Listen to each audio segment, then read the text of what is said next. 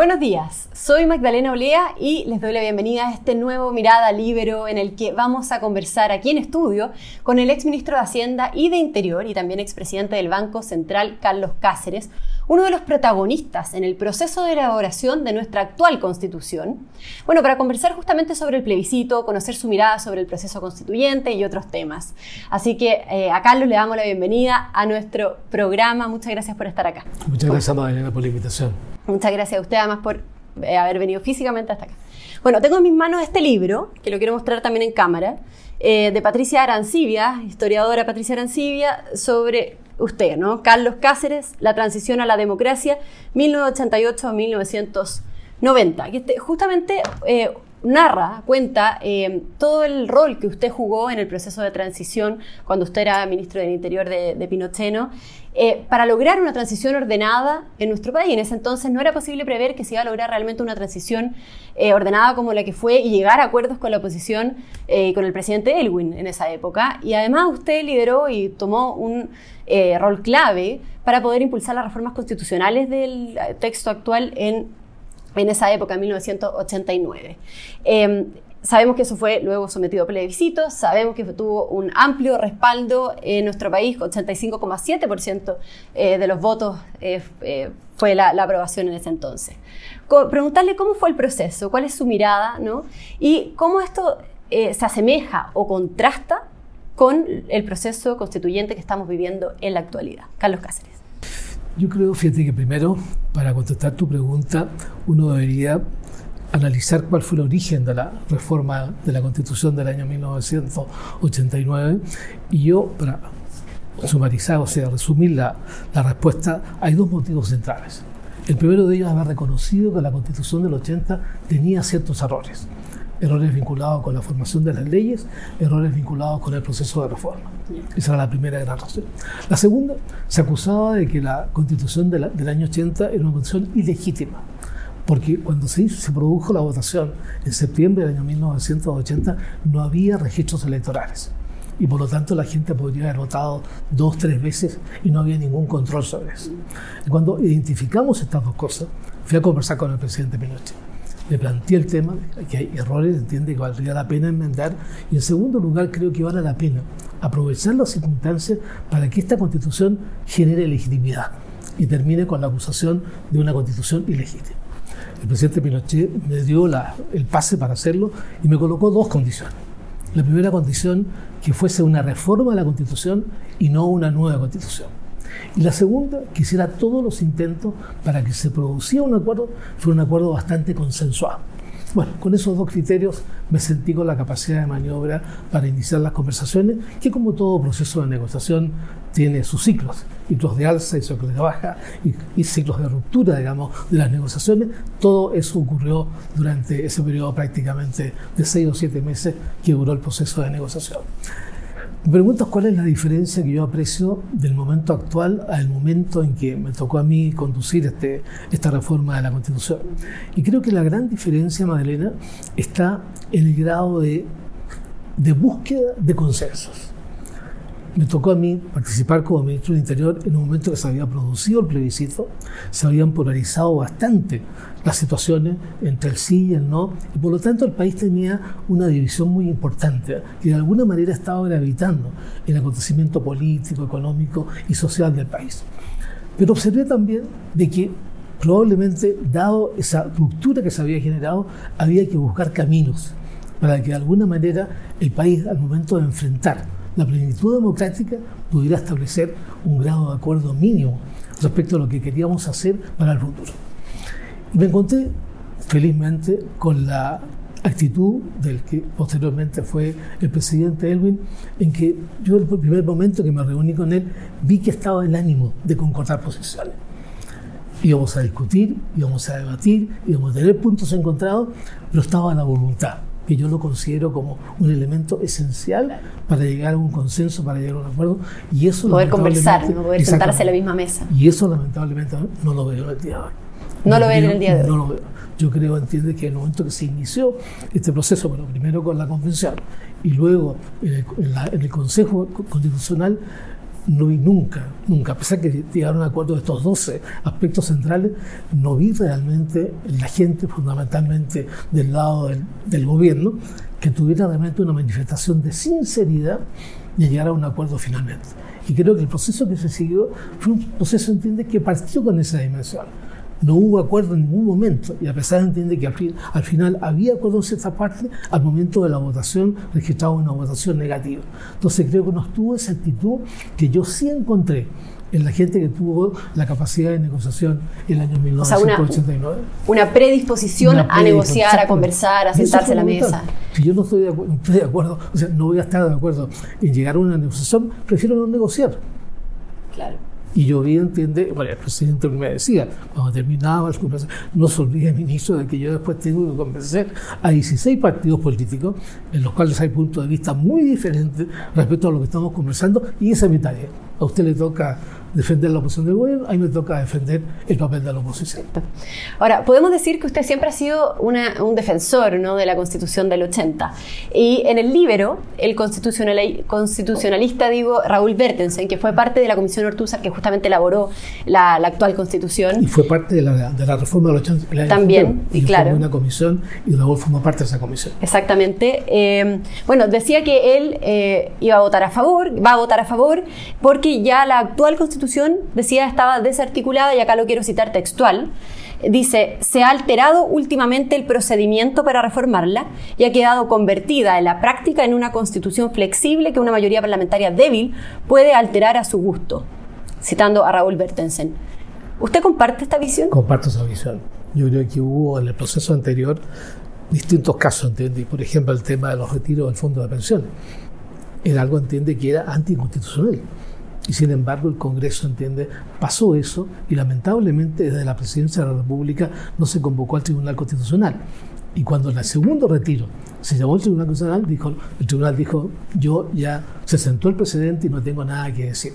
Se rompió entonces una estructura de poderes consensuados, que para mí es el aspecto más importante de una constitución, que haya efectivamente poderes consensuados. Hay un poder presidencial, pero que está fiscalizado por el Senado, por la Cámara de Diputados, hay un tribunal constitucional, hay un Banco Central Autónomo Independiente, y eso compensa los poderes de tal manera que no se limiten, que es lo más importante de mi constitución, las libertades individuales. Y creo que ahí probablemente está el punto de partida del desacuerdo, en mi opinión, madre, ¿no? Y creo que estamos en una, en, una, en una elección desde el punto de vista de qué sociedad queremos. ¿Queremos una sociedad que esté inspirada en el valor de la libertad o queremos una sociedad que esté inspirada en el Estado?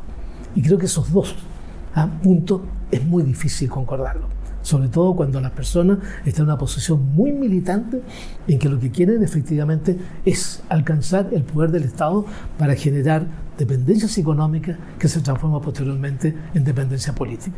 Entonces creo, entiendes, que la visión de la sociedad nace, entiende, en forma distinta en uno y otro sector.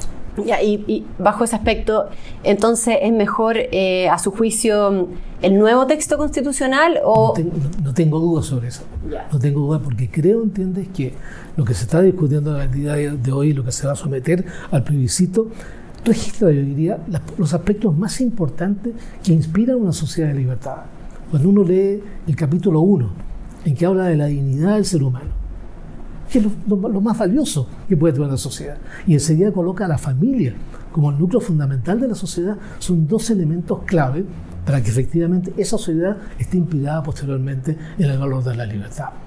Se generan los poderes compensadores, se limitan las acciones del gobierno a la tarea que efectivamente le compete, se le entregan facultades al presidente de la República en materias exclusivas, se fijan, entienden, cuáles serán las materias de ley, para que no, el Congreso no legisle, no elegirle, como era en el pasado, sobre cualquier materia, desbordando todos los aspectos que merecen una determinada sociedad para que se genere un orden político, económico y moral, llamémoslo fundamentalmente coordinado, que genere efectivamente una armonía social, que es lo que a mi juicio debe inspirar el valor de la Constitución. Esos son, estos son los que aspectos que usted destaca, ese, entonces, del nuevo... Destaco, la facultad exclusiva, hay muchos aspectos más. Yo creo, entiende, que el, el hecho de de, de abrir los espacios, a mi juicio que es muy importante en una sociedad de libertad, abrir los espacios para el ejercicio de la responsabilidad individual en todas las materias que son de su competencia. Y ahí me refiero fundamentalmente a lo que plantea la Constitución que vamos a publicitar el próximo diecisiete, la apertura para los temas de seguridad social, la apertura para los temas de vivienda, la apertura para el tema laboral, el ejercicio de la responsabilidad individual, que sea el individuo que tome decisiones sobre unas materias que son de su competencia. Y cuando analizamos el programa de Boric y vimos todas y hemos analizado las reformas que él ha pretendido llevar adelante en su gobierno, ¿qué es lo que pasa? Él quiere entiende que todas las A F P estén en manos del Estado.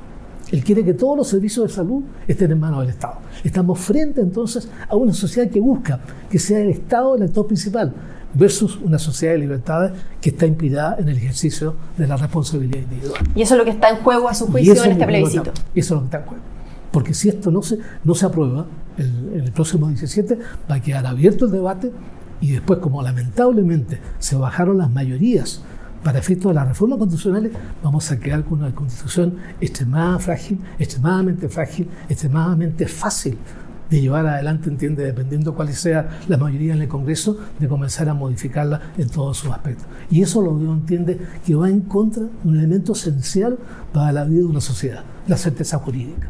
Cuando no hay certeza jurídica, evidentemente que todo el edificio constitucional se destruye casi totalmente. Perfecto. O sea, usted, infiero, tiene definida su opción para el plebiscito. Absolutamente. ¿Va a votar a favor? Voy a votar a favor. Y la gente que me ha preguntado para tener alguna idea, siempre le he dicho, hay que votar a favor, porque resguardo, a mi juicio, los aspectos fundamentales que inspiran una sociedad que está fundada en el valor de la libertad y en el valor de la responsabilidad individual, que para mí son dos aspectos esenciales en una sociedad, ¿entiende?, en la cual uno quisiera alcanzar, entiende, una relativa prosperidad. Perfecto. Preguntarle, Carlos, ¿qué opina de sectores del oficialismo, ¿no? eh, que han estado bas- por años basando su discurso en terminar con la Constitución, como ellos llaman la Constitución de Pinochet, eh, pero que ahora prefieren mantenerla, incluso cambiándole de nombre y ahora llamándola la Constitución de Lagos por las reformas, ¿no? ¿Cómo lo ve? Yo no quiero, Magdalena, calificar intenciones, ¿eh? pero como le decía recién, el hecho, entiende, de haber debilitado el proceso de reforma constitucional abre un escenario que en la eventualidad que los partidos que hoy día están en el gobierno alcancen una mayoría en el Parlamento, van a llevar adelante lo que quería el origen de la Comisión Constitucional, que era cambiar el país, lo que se llamaría una reforma fundacional, en que se divide el país según las tribus indígenas, ¿entienden?, que están viviendo, en que se genera nada más que un poder legislativo, se destruye el Senado, emerge una Cámara de Representantes que prácticamente no tiene ninguna función, salvo, ¿no es cierto?, el ejercicio de las actividades regionales. Hay el Poder Judicial, una justicia distinta para los, para los ciudadanos que son chilenos y una que es distinta, señalando que son distintas las poblaciones indígenas a los chilenos. Entonces entramos en un proceso absolutamente distinto a lo que ha sido la tradición de Chile y eso lo encuentro sin lugar a dudas extremadamente peligroso. Ahora, por otro lado, Carlos, también hay un sector de la derecha más dura, por así decirlo, que Eh, rechaza actualmente el texto que se, que se propone en el, el, por el Consejo Constitucional, Consejo que estuvo integrado mayoritariamente por, justamente por la derecha. Quiero preguntarle su opinión, eh, su mirada sobre esto y, eh, o sea, en el fondo de que existan personas que van a votar en el plebiscito, personas de derecha me refiero, que van a votar rechazo en el plebiscito bajo la misma línea, se podría decir, que personas del Partido Comunista. Yo creo que se, se ha planteado ahí un dilema, a mi juicio, tan falso, ¿eh? en que la gente que dice que va a votar por el rechazo, la gente de derecha, es porque ellos quieren mantener la Constitución de Pinochet. O sea, un grado de lealtad, a mi juicio, mal entendido. Creo, entiende, que si ese argumento se da como validez, le da validez para que la persona vote en la próxima elección por el rechazo, creo que es un argumento muy débil y que no tiene mayor trascendencia, salvo el abrir la puerta para que después se haga una constitución que va a estar mucho más similar a lo que era la convención, dependiendo evidentemente de cuáles sean las mayorías que se obtengan en el Parlamento. Mire, y lo dice usted que fue uno de los quienes elaboraron, ¿no?, este, este texto. O sea, el Consejo texto. de Estado, de todo el tema constitucional, cuando era miembro del Consejo de Estado, que pasamos un año y medio entero analizando el proyecto que nos mandó la Comisión Ortúzar, bajo, digamos, los criterios que nos habían planteado desde la Presidencia de la República. Tuvimos un debate súper interesante con gente muy valiosa muy valiosamente. Recuerdo, y lo recordé el día pasado, los debates entre don Julio Philippi y don Juvenal Hernández, don Pedro Ibañez, entiendo, don Jorge Alessandro. Eran debates, entiende, que uno cuando terminaba daban ganas de aplaudir realmente, porque eran argumentos que nacían, primero que nada, del conocimiento que ellos tenían de la vida política del país, pero también de una formación doctrinaria sólida, con distintos matices. Don Juvenal Hernández era, había sido maestro de la masonería, y don Julio Philippi había sido un católico, pero realmente muy profundo. Estas dos visiones, ¿eh? sustentadas en la tradición, sustentadas en lo que había sido la historia del mundo prácticamente, llegaban finalmente a convergir posiciones, y en el debate finalmente se practicó, o sea, se dio una unanimidad con dos votos de minoría, uno firmado por Pedro Ibañez y por mí, y el otro firmado por Elena Figueroa, en que discutíamos algunos aspectos muy, muy Muy, muy menores, ¿ah? dentro del orden constitucional. Así que fue un momento, entienden, que hubo realmente un debate, ¿ah? de gente que estaba interiorizada, que estudiaba los temas, y no estas convenciones o lo que busca el Partido Comunista de convocar una asamblea constituyente de ciento cincuenta personas que está pidiendo para que se sienten a elaborar una constitución. Miren lo que pasó con la convención constitucional. Miren lo que ha pasado con una cosa mucho más chica. La constitución del presidente Pinochet nació de una comisión formada por diez, doce personas, en que había representantes de la Democracia Cristiana, como el abogado Silva Bascuñán, como el, el, el, un abogado Ovalle, que no representaba la línea. O sea, se convocó a gente que realmente tenían conocimientos constitucionales para que plantearan una primera propuesta. Claro. Y luego vino la Comisión Ortúzar, también integrada por diferentes personalidades, y que dieron lugar al debate, entiende, primero entre ellos, y luego el debate en el Consejo de Estado. O sea, y luego la reforma que estábamos conversando también, también que también se, se logra llegar a acuerdos. Y la reforma, entiende, y eso lo, lo planteaba al comienzo ahí, la mayoría que obtuvo ochenta y cinco por ciento. O sea, claro. se cumplió una de las, o sea, se cumplieron las dos condiciones. Se cumplió que no era una, una nueva constitución, fue una reforma de la constitución, y en segundo lugar se logró un consenso que para mí, le digo francamente, fue una sorpresa. Nunca imaginé que el ochenta y cinco por ciento iba a votar en el Claro, una amplia mayoría. Ahora, eh, preguntarle por último, y para ir terminando esta, esta entrevista a Carlos Cáceres, ¿usted le cree a los partidos de la izquierda que están en contra de este texto y que han dicho que eh, van a votar en contra para cerrar este proceso? No, este proceso va a ser abierto. No, yo, yo eso honestamente no lo creo. Yo no lo creo porque yo, ellos tienen una, una estrategia. Y la estrategia, entiende, tiene su, su objetivo. Y como le decía al, al comienzo, digamos, de la entrevista, aquí hay dos propósitos muy diferenciados. El propósito de construir una sociedad estatista, y el otro, entiende, generar las condiciones para que impere una sociedad de libertad. Y los partidos de izquierda jamás, y partiendo por el Partido Comunista, jamás van a transar en ese propósito fundamental. No van a transar, o sea, usted dice, eso, seguiría abierto el Sigue abierto, el proceso. Por eso yo creo, entiende, que es muy importante que la, la gente, incluso la gente que, que votó por el rechazo la primera vez, que piensen realmente por qué votaron por el rechazo, y vean, entiende, que ese rechazo abrió, a mi juicio equivocadamente, la posibilidad de un nuevo debate. Estaba señalado que si no, no operaba la, lo que señalaba la Convención, seguía vigente la Constitución del año ochenta, se abrió este nuevo espacio, y que la gente que votó por el rechazo, ahora mirando esta, este informe que ha entregado el, la, la Convención, perdón, la, sí, la, la Comisión, Constitu- la Comisión Consejo Constitucional, el Consejo. Creo francamente que deberían ser coherentes con lo que ellos votaron la primera vez, y votar ahora, por supuesto, a favor.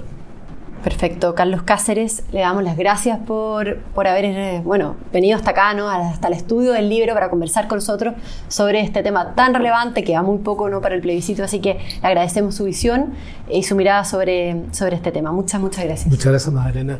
Muy grata la conversación. Gracias, y también a todos los auditores, que tengan un excelente fin de semana, y nos volvemos a encontrar próxima semana con nuevos Mirada Libero. El Libero, la realidad como no la habías visto. Haz que estos contenidos lleguen más lejos haciéndote miembro de la Red Libero.